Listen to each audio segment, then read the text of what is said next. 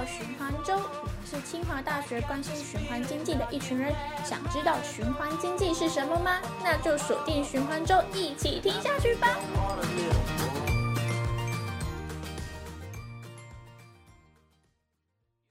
嗨，大家好，欢迎来到清大循环经济周的 Podcast，我是今天的主持人 Sabrina。今天很高兴邀请到了促来的创办人 Roger。跟我们分享他在循环经济的品牌上他的创业过程跟心得。那促来之前有在清大的循环经济周活动中，在现场跟清大的同学们已经分享过他的心路历程，然后我们觉得非常的精彩，呃，不能只是只有现场的同学听到，所以我们邀请他来录制今天的 podcast，让更多的人。了解创业过程跟心路历程，让这个故事可以影响更多的人。那我们来欢迎 Roger。Hello，谢谢 Sabrina，那也谢谢清大循环经济周的大家，也很高兴能够在 Podcast 上面跟大家见面。我是出来的创办人 Roger，大家好。Roger 你好。Hello，大家好。可能很多同学还不认识出来这个品牌，可不可以请你先分享一下这个品牌在做什么样的设计跟服务，然后你们的创办理念是什么？呃，OK，出来就是我们希望我们是一个台湾出发的生活用品品牌，就像是从台湾长出来的一个生活用品品牌，我们希望能够做出来的东西，就像我们的。名字顾名思义，出来就是台湾话家里面的意思。我们希望做的就是大家家里面生活中能够用到的东西，像是大家餐桌上面的杯碗盘啊，或是厨房里面用的做菜的时候用到的刀子啊、砧板啊，或是你在呃家里面用到的，可能像是收纳等等的东西。促来得用的物件，这就是我们想要去发跟设计给大家的产品，这也是出来其实在努力做的一个方向。那出来这个品牌的发想，是不是因为跟台湾要做在地的结合，不管是生活上、文化上，或者是你刚刚提到使用的材料上，都要跟台湾有做很强的连接？嗯，呃，其实是的，但其实。我觉得这个连接对我来讲其实是蛮自然的，就是毕竟我出生在台湾，求学工作，我也从来没有出国念过书，整个工作的经历或是能够认识到的工作的以往在还没创业之前的工作经历都是在台湾，所以其实就很自然而然的觉得那就是我做一个从台湾出发的生活用品品牌。没有刻意，就是觉得说一定要怎么，但很自然而然，就是这是我当时创业想要切入的方向。那关于你们产品上所使用的循环材料，你是怎么开始这个发想，或是找到这样子的材料的过程，可以跟我们分享一下吗？呃，其实我们一开始想要做台湾出发的品牌，有几个出发点。一个当然是觉得说，台湾这块土地上有它非常特色的，不管是自然或地理环境，或者是说它的文化等等的，其实有很丰富的一些元素，可以在我们在品牌设计产品的时候的发想。的另外有一块就是说，其实台湾是一个在制造业，或者是说在各行各业上面有很好技术的一个地方，是在全世界来讲是一个非常特别的存在。比如说，我们可能比较熟知的，像是在脚踏车的产业，我们有非常强的脚踏车的生产研发的一个供应链。那可能在科技业，不管在手机啊，或是笔电，也有很强大的这个生产制造的能力。那其实，在这我们所谓生活用品的制造上面，台湾也有这样子很好的一个制造的能量。所以，其实当初出来这个品牌在创立的时候，我也是有有在我的工作历程中有感觉到说，其实台湾有很多很厉害的工厂。它能够有很好的技术，可以做出很好的东西。那当初其实，在台呃出来品牌能够切入这个环保的材料，能够切入循环永续的议题，也是因为我们认识到一个不错的工厂，原本就在这种环保的材质上面有长期的投入研发，我们也才能够有在这样制造很好的基础上面继续去开发跟台湾相关的生活用品这样子。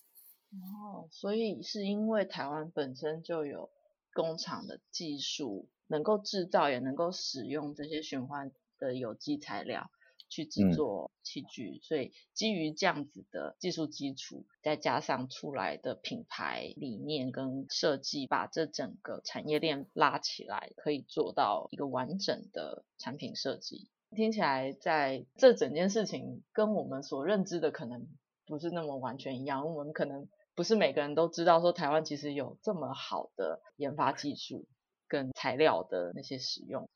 我们在产品开发过程中，其实这也是一种很有趣的探险。对，就是其实，在跑全台湾各地找工厂的过程中，常常也会有很多惊喜，或有很多的惊叹，觉得说哇，居然有这么厉害的工厂，好像就隐身在某个乡镇的铁皮屋里面，哎，他居然做出一些原来。我在比如说在百货公司或在国外看到的很厉害的东西，原来是在台湾做的，常常会看到，就是非常的有趣这样子。哦，是哦，哇，真的，大家可能平常没有注意到，知道台湾有很多隐形冠军。对，比如说举例来讲，你知道 Hermes 这个精品品牌是做马鞍的，以前，对，嗯、那嗯。对他们曾经有马鞍是在台湾代工，啊、对，就是或是说有在有这个技术可以帮他们做一些皮制品，就是其实是这个也是呃，可能我们去跑工厂的时候才会啊，原来是有这么厉害的技术，就是或是其实有很多很厉害的东西，呃，它其实都来自于台湾这样子。就是台湾好像没有什么东西是做不出来的耶。嗯，对对，就是。嗯，真的太厉害了。我们业界有一个工业设计师很厉害，在国外叫做 Philip Stark。他曾经好像就讲过一句玩笑话，就是他画出来的设计，如果大家想不出来要怎么做，他就说那把设计图丢去台湾，应该会有办法。就是 对，就是一个对一个玩笑话，但这也是其实也是反映出国际间台湾在制作这一块，我们有我们一定的江湖地位吧？这么说，对。嗯、对 对，嗯，很强的实力耶，听起来真的是对对对，我们有我们的的 的地位这样子，对对，那我们也是出来也是在这样子的基础上，有很好的工厂 support 我们，我们才能够呃任性的一起做出一些我们认为不错的东西，这样子才能够提供很好的的终端商品，让大家认识台湾的能力，嗯。嗯嗯，对。那你在跟这些呃隐形冠军的制造工厂，就是你们交流的过程中，你有没有发现哪些材料是这非常特别，从来没想过，或者是它真的很厉害，完全可以打败塑胶的？呃，就是我们在做这几年，其实开发的这个环保材质，也是我这这几年看到，觉得当初一认识这材质，就是觉得啊，这个材质真的很不错，我希望用它来做一些东西。对，那就一开始其实是我们在台湾有认识很好的制造商，他是能够用竹粉在不含塑料的制作方法下，做出大家能够长期使用、反复清洗的食物容器，它是不含双酚 A，食物检测安全。那如果丢弃之后可以去呃焚化炉，能够不烧出有毒气体的状况下燃烧，或者是它可以进入垃圾掩埋场。嗯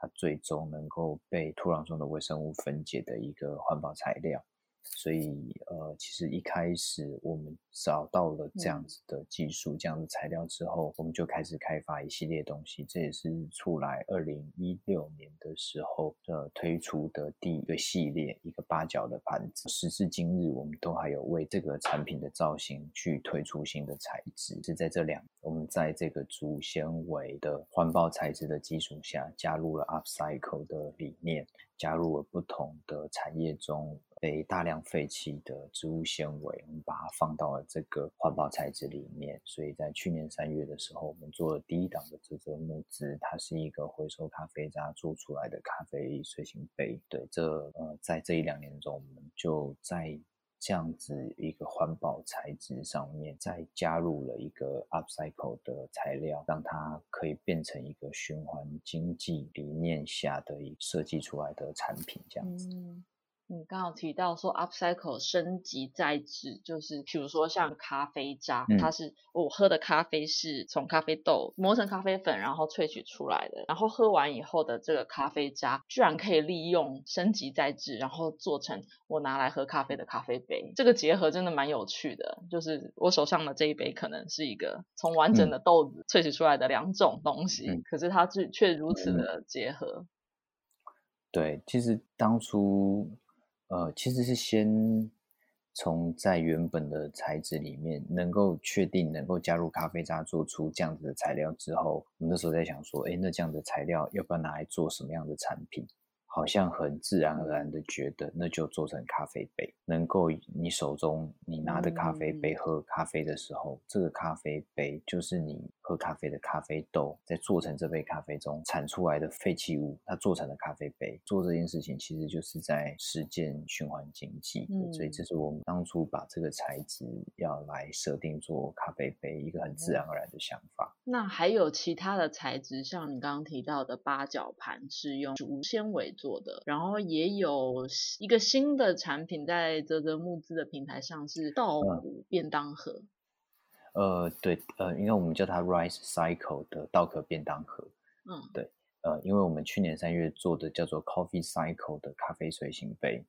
嗯，我我们。Coffee cycle，顾名思义就是这是一个咖啡的循环。我们后来在刚才有讲到说，其实，在我们生活中，你可以观察产业中有很可能很多的废弃的植物纤维会被大量的产生。那其实咖啡是一个另外一个我们后来观察到的，就是我们每天肚子饿了要吃饭，那饭再从农夫收割稻谷，要把它做成米的这个过程中，其实大它有很多在碾米过程中的稻壳粗糠。被挑选出来，因为我们只要那个能够进电锅被蒸出来最好吃的饭，但是从稻谷到米的过程中，有很多的大量植物纤维被废弃出来。那这些植物纤维能够拿来做什么？这时候我们思考的想法就跟当初做咖啡杯的时候一样，那就做出一个跟米跟饭最相关。那想来想去，那便当盒好像是最适合，所以你稻壳做成了一个便当盒，在用这个便当盒吃饭的过程中，其实就是另外一个循环经济的 cycle 这样子。嗯，对，其实也蛮幽默的，就是。稻壳本来就是在米的外面，它现在变成便当盒，里面装的白饭，它还是包覆着。对，就嗯，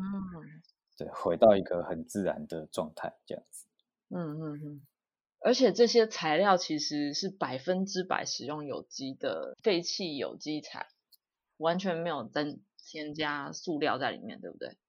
呃，完全没有添加塑料。那稻壳的部分，其实当初在，因为像咖啡豆。其实咖啡豆它自然已经是在店家使用的咖啡豆，它接下来就被磨成咖啡粉，冲成咖啡，所以这个咖啡豆本身应该在这个业界这里面应该不会有咖啡豆有什么农药的残留。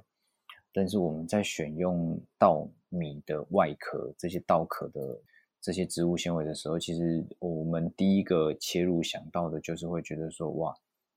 那要用这个植物纤维会不会有什么疑虑？所以在我们现在泽泽木质案上，或我们在研发过程中所用的稻壳，我们其实是跟台东的呃有机米农，这他在种植稻米的时候，就是用有机的农法，它能够呃产出的稻米跟稻壳这些周边的这些植物纤维。也会是属于一个比较安全余虑的状况下，我们是选用这样子的原料来制作现在这个木质案上的便当盒。哦，原来如此，所以在种植的时候就已经顾虑到它是尽量是有机天然，然后在后续处理的时候也不用担心那个农药残留的问题。嗯，对，我们当时就其实，在选用原料的时候，就是其实是找用有机农法施作的米农来合作这样子。哦，真的还蛮用心的耶。那你们将稻壳便当盒跟 Coffee Cycle 随行杯上到泽泽募资平台，为什么会选择用众筹的方式来推广，而不是像一般的产品就是上市然后做宣传这样？应该这样讲，就是说我们在这两个产品的开发初期，或是我们不管选用的材料，或是在设计的发想上，其实这产品本身它也带了一个议题，像咖啡随行杯，它带的议题就是咖啡的循环。那 Rice Cycle 的便当盒，它带的议题就是在你吃的米这个的循环。那呃，我们当初切入，其实就觉得说，那在啧啧募资案的时候，它其实蛮适合你开始推出的产品，它其实是有一个议题在。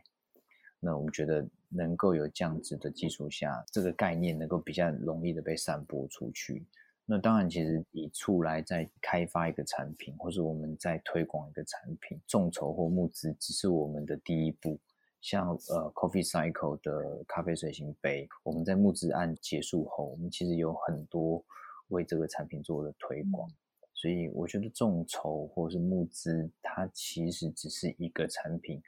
因为我们有一个很有趣的议题，所以我们在众筹上面先做我们的第一步。那后续其实也会有其他的方式去推广。那众筹算是一个我们在初期使用的推广方式吧。嗯，我记得上次在现场的讲座上，你也有分享过你们的咖啡随行杯，后来有跟一个业者，一个咖啡的业者对合作，他直接跟你们订购他们品牌的随行杯。对，呃，对，其实现在已经可以公布，就是我们其实，嗯，去年做众筹募资案在泽泽上面，后来。其实就有跟路易莎这边后来有很多的讨论，那后来就变成一起开发了产品。对，那在这边其实我就觉得这是一个我认为我我我蛮后来呃回想起来蛮开心的过程。我们在众筹案上有一个产品推出，呃，它不是一个产品，它可能是一个咖啡产业的我们看到的议题。那推出完之后。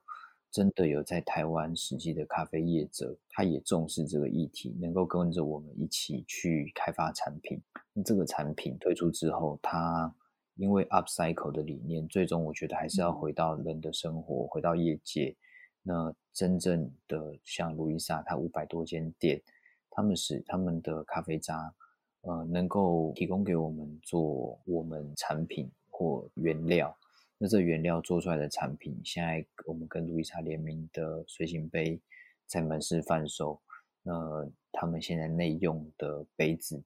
有部分也换成了这个咖啡渣的杯子，取代原本一次性丢弃的纸杯。那这就是真正，我觉得这就是一个真正 upcycle 的实践。你真的在店家回收咖啡渣之后做出来的产品，在店家直接现场使用。对，那这是一个我觉得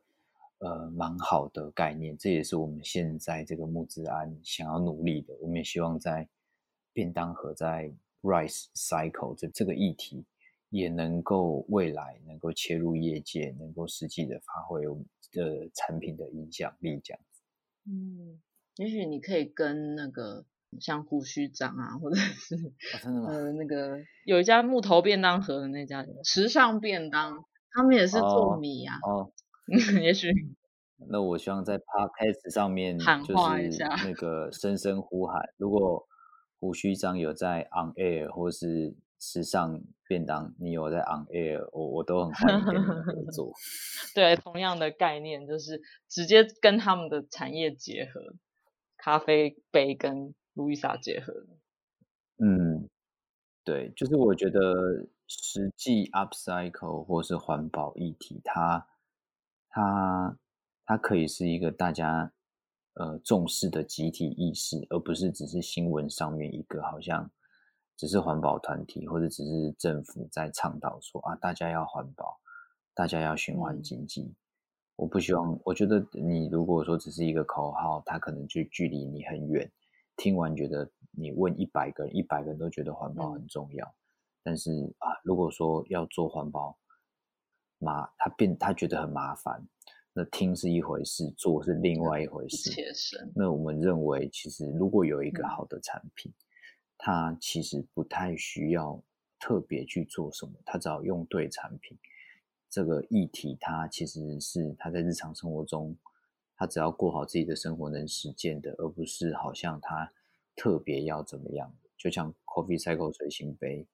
你每天要做的事情，你只要用对产品，你每天继续喝咖啡，那个循环就是会在你的日常生活中被实践。便当盒也是无痛的，不用改变你的生活习惯，但是你已经是在贡献循环经济，使用环保材料。呃，对，我觉得就是要首先你有这个意识，然后再就是呃选择你认同的产品使用，呃就 OK 了这样子。那除了你们现在已经开发的竹纤维啊咖啡渣跟稻壳之外，是不是还有其他的呃潜在的用途的有机材料？然后或者是你们？有正在研发中的小小秘密，或是 有什么可以跟听众们一起再分享？其实材料，我觉得，呃，我在我生活的过程中，其实也看到很多。然后，如果听众们有看到日常生活中，就觉得，哎，你发觉有哪个材料好像也是会大量被制造，制造很多的垃圾，我也欢迎大家提供想法给我。比如说，我们去年做的一个八角盘，它是茶叶做的八角盘。哦，茶叶。对，对，那茶叶的概念其实跟咖啡很像，就是呃，咖啡豆很贵，它被磨成粉做成的咖啡也很贵，但是那个咖啡渣后来就变成了垃圾。那茶叶冠军茶都是用公克算的，也非常贵。嗯，它泡出来的茶也很贵，但泡完茶的茶叶，它的价值瞬间就变成零，那个植物纤维就是零。对，那或者是说你在呃制茶的过程中，呃，大家其实制台湾制茶产业也是世界第一哦，这个 by the way 可以分享一下。哇，那。这个制茶过程中，我们一般大家可能讲制茶，可能大家会想到啊，一心二叶。你做茶的时候，嗯、你摘完的茶叶，慢慢的去把摘下来的茶叶变成最后的茶叶。但这过程中，其实在制茶过程中，一步一步的，它可能要慢慢的去除、摘掉一些味道没有很好的部分，要留下最好的味道的部分。这制茶过程中也有很多大量的像茶叶相关的植物纤维被产出，那这些其实也都是很常被大量制造出来的植物纤维。对，